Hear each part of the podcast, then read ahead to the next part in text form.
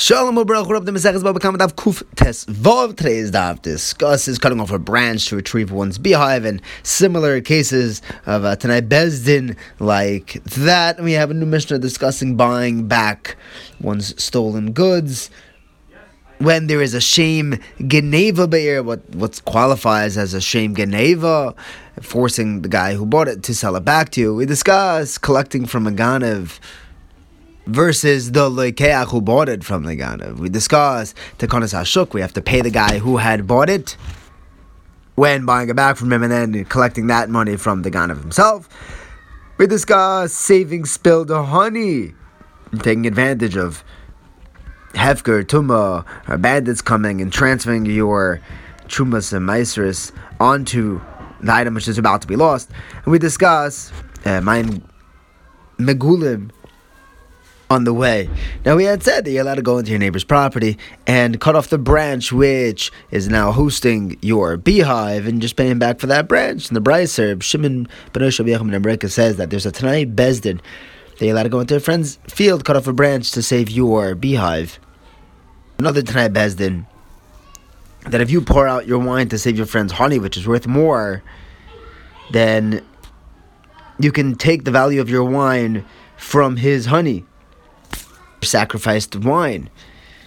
Though too, if someone drops his wood to carry someone else's flax, which is worth more, he can take the value of his destroyed wood and uh, compensate that from the pishton which he had saved. And this is all because this is it was all, all of these Tanai Bezdins were on the condition that Yeshua conquered Eretz Yisrael. That's what Eretz Yisrael is for. In the next Mishnah, we learn that if someone recognizes his stuff or his svarim in someone else's house, and everyone knew that he had that he had his svarim, he had his stuff stolen, there was a shame geneva be'ir. So he can swear to this guy that this thing it's on your shelf. I, I'm sure you bought it from someone and you paid for it, but wherever you got it from, it was stolen from me. You can then pay him and take his item back. But if there's no Shem Geneva Be'er, then he has no power to make this guy sell him back his item. The Gemara says, just because there's a rumor in the city, why does that mean that his item was actually stolen? Maybe he started the rumor.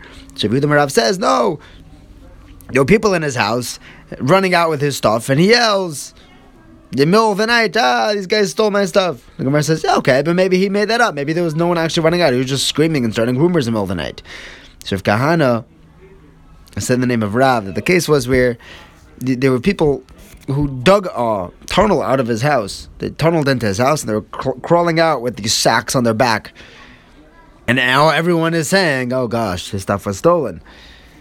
Okay, but who says that his that there were that his farm were in those bags? Maybe it was just stuff. So now he's trying to claim a safer. There's no shame on the safer. It was just they were just sacks. So Rav Chiba Abba Rav says, because the rumor was that there were also svarim in those bags. Uh, maybe they only stole sm- small svarim and he's now claiming a massive shas. So Baruch Hanina says that they said exactly which svarim it was. Everyone knew which svarim he had lost. You know, it was his first printing of the shas. Uh, maybe there were there was an old svar old svarim were stolen and now he's claiming a new one. Rav says no, it's very, very specific. He said these are the farm, these are the kalim of this guy that was stolen, and these were the things. Rav says, hold on, is this really Rav Shita? But when it comes to Baba Machteres, someone who's uh, into your house to steal stuff, so Allah is allowed to kill him because he'll be willing to kill you so as not to get busted. If that Baba Machteres, this thief, comes in, he steals stuff and gets out alive, he doesn't have to return those items. Why? Rav says because he stole it with his life. Now, if this Ganav himself would be Potter, now that he sells it to someone else, why would this buyer be Chayiv to return it? The Rav would say, look, it's different when there's a Bama Machteres because that guy actually gave up his life to sneak in. Over here, we're talking about a case where the guy didn't give up his life, he didn't sacrifice his life. He was already, I guess, in the house, according to one opinion, that uh, he had an excuse for being there, so he wasn't planning on killing anybody. He wasn't, no, no one had a right to kill him. His Taka is responsible to return the item, so to the buyer is responsible to sell back the item. Now, Rava says, this is this is also only another qualification about a balabayas who would sell his stuff. But if you have a guy that never sells anything, then you have to return his stuff automatically, even without all these qualifications. I maybe in a in a case, case of desperation, he had Taka sold it. Rav Ashi says, yeah, but the fact that everyone knows that something was stolen from, from him outweighs that possibility. Next, the Gemara says, if someone steals something and then he sells it, now we know, we find out who the Ganav was, but he had already sold it. Do we collect from the Ganav or the Lekeach? So Rav says in the name of Rabbi that the din goes to the first one, to the Ganav.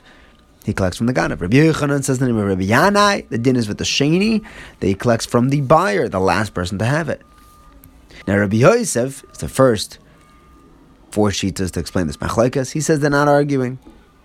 Before the owner is miyayish, he can collect from the second guy. It's still in his rishus even after it's sold.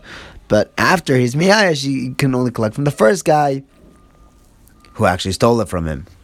They both hold over of Chisda that he could collect from either one before he was miyash. So Abaye says, one second, they're not arguing. Atnas Kahuna is considered Lefnei Yiyush. And over there we have a machlekes. The Mishnah says, someone orders uh, the insides of a cow and included in that, he gets sold matnis kahuna. So he gives that to the kayin, and he doesn't get to dis- detract that value from the the inside of a cow which he ordered. But if he ordered it by weight, then when he gives it the matnis kahuna to the kayin, he detracts that from how much he has to pay the butcher. But Rav says only when he took it himself. But if the butcher himself it out, then he takes it up with the butcher. Now this is all before Yish Manas Kahuna, and you see there's still a machlekes if you go with the Rishon. But over here was the butcher. So the Gemara answers it means that you can even take it up with the butcher, not only, but you could still keep it up, take it out with the second guy. I would think that with Manas Kahuna can't possibly have the din of gezel, so you only be allowed to accept to, to, to, collect from the second, from the sheni, not from the original butcher. Kamash melon, you could collect from either one. Now Abaye is a second pshat. Uh, pshat. He says that the taka, taka arguing, they're arguing. He would hold that they're arguing in Rev Chisda. Whether before there's years you could collect from either one or not. Rav Zvid has a third understanding. He says they're talking about where the Bailim were miyayesh after the Goslin already sold it to the Lekeach. But while the Ganav had, they weren't miyayish. The question is, they're arguing whether it makes a difference if the Shin happened before or after Yish or not. If Papa has a fourth explanation. He says the whole machlekes is in whether we make a takonas hashuk. We want people to buy things in the market, and if I can buy something, and at any point the original owner of this item will come to me and be like, oh, by the way, it was stolen, give it back to me. And now I have to go track down a Ganav and get him to pay me back for it. Then no one's going to ever buy anything in the market. So the Takanas Hashuk tells us that the original owner, when he finds the item which was stolen from him, he buys it off of this Lekeach, and then he goes to find the Ganav himself to get paid back for it. That's Takanas Hashuk. Rav Mishmed Chia says that the owner takes it out with the Ganav, the Rishon, because they don't make a takonas hashuk. Rabbi Yochanan Mishum Yanai says that the, they take it out with the buyer. He says they do make a takonas hashuk. Gemara says, hold on, Rav, Rav himself holds that we don't make a takonas hashuk, but Rav, Rav Huna was a Talmud of Rav and there was a there was a, a bad guy, Chanan Bisha, who stole a coat. He sold it, And when they came to Rav Huna, he told the owner of the coat, okay, you pay back the guy who bought it from Chanan Bisha, aka do it Takonas Ashok, and then go to Chanan Bisha and get your money from him. This was Rav's Talmud. The Gemara answers, Rav definitely did not hold of tekanas Ashok. But over here with Chanan Bisha was different because you couldn't get money from Chanan Bisha. He was a really tough dude. And this innocent buyer wouldn't be left penniless. Rava also says that if this is a, a famous Ganiv, we don't make a Takonas Hashok. Ah, Chanan Bisha was very famous, and over here they did make a Takonas Hashok. He wasn't a famous Ganiv, he was just a famous rasha. We learned earlier they used to bang by people's ears. Next, the Gemara says that if someone steals and then he uses that money to pay back a loan or to pay off his credit, over there we don't make a takonas ashuk. We don't pay back his creditors. We make the creditors go back to him to get their money back. Because we can say that their das wasn't on any specific item. The rule is that if there's no specific item, an object in mind, then there's no takonas ashuk. If they had taken a mashkin worth a hundred, a two hundred for a one hundred loan, then we do do a takonas ashuk because their item was on that mashkin their their vision was on that specific object. If there was an unusual case where the mashkin was exactly the same word, there's a machlekes. Ameimar says there's no tekanas hashok, and Mar Zutra says there is. If the thief sold this item for exactly the same value as the item, then we do a tekanas hashok because there's kavan on that object. If he got overpaid from it, worth a hundred and he got two hundred, so Rav Shesha says we don't do tekanas Shok, Rava says that we do. The question is whether we look at it as a. The halach is we always do it tekanas Shok with the exception of Ganav who pays back his loan or his credit. There, there's no uh, uh, there's no specific object in mind.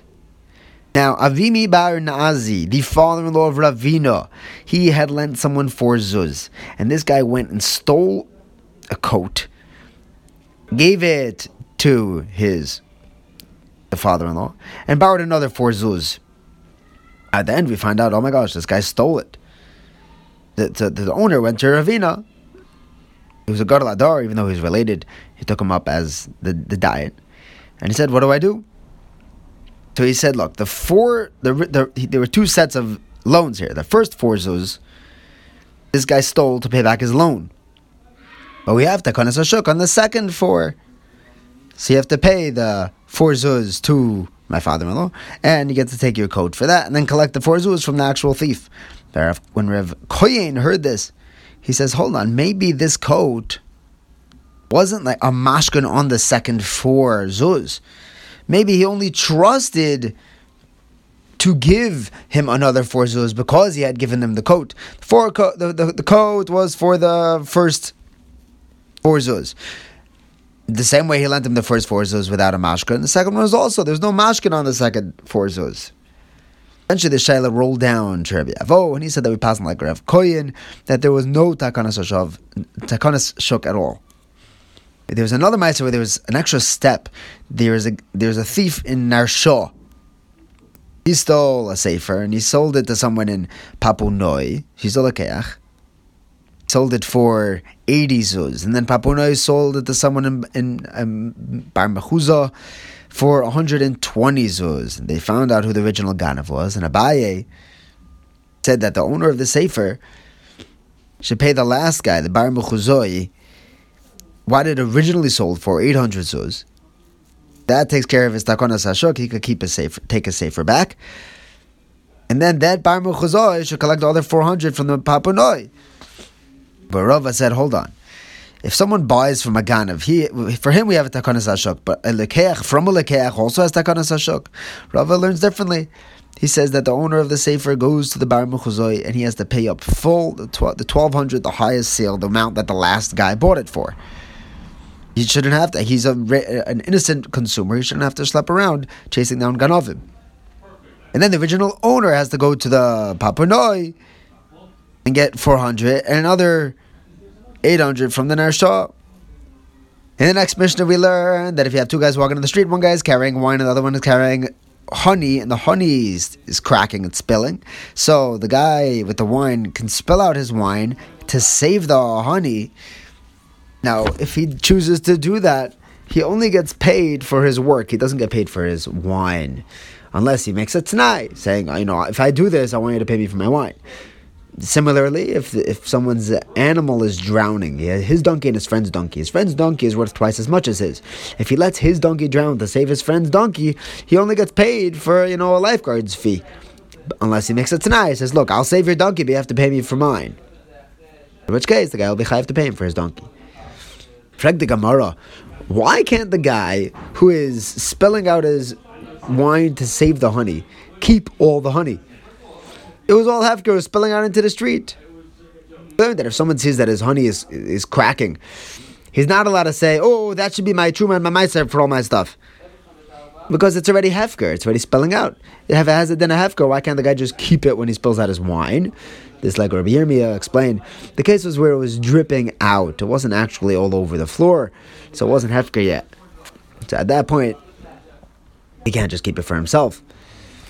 Right, well, what is what is making this Tanai help? You have a brisa that says that if someone is coming home and he sees there are bandits heading his way, and they know that they're going to take every penny he has, so he reaches into his wallet, he takes out all, all, all his coins, and he says, "I want this to be."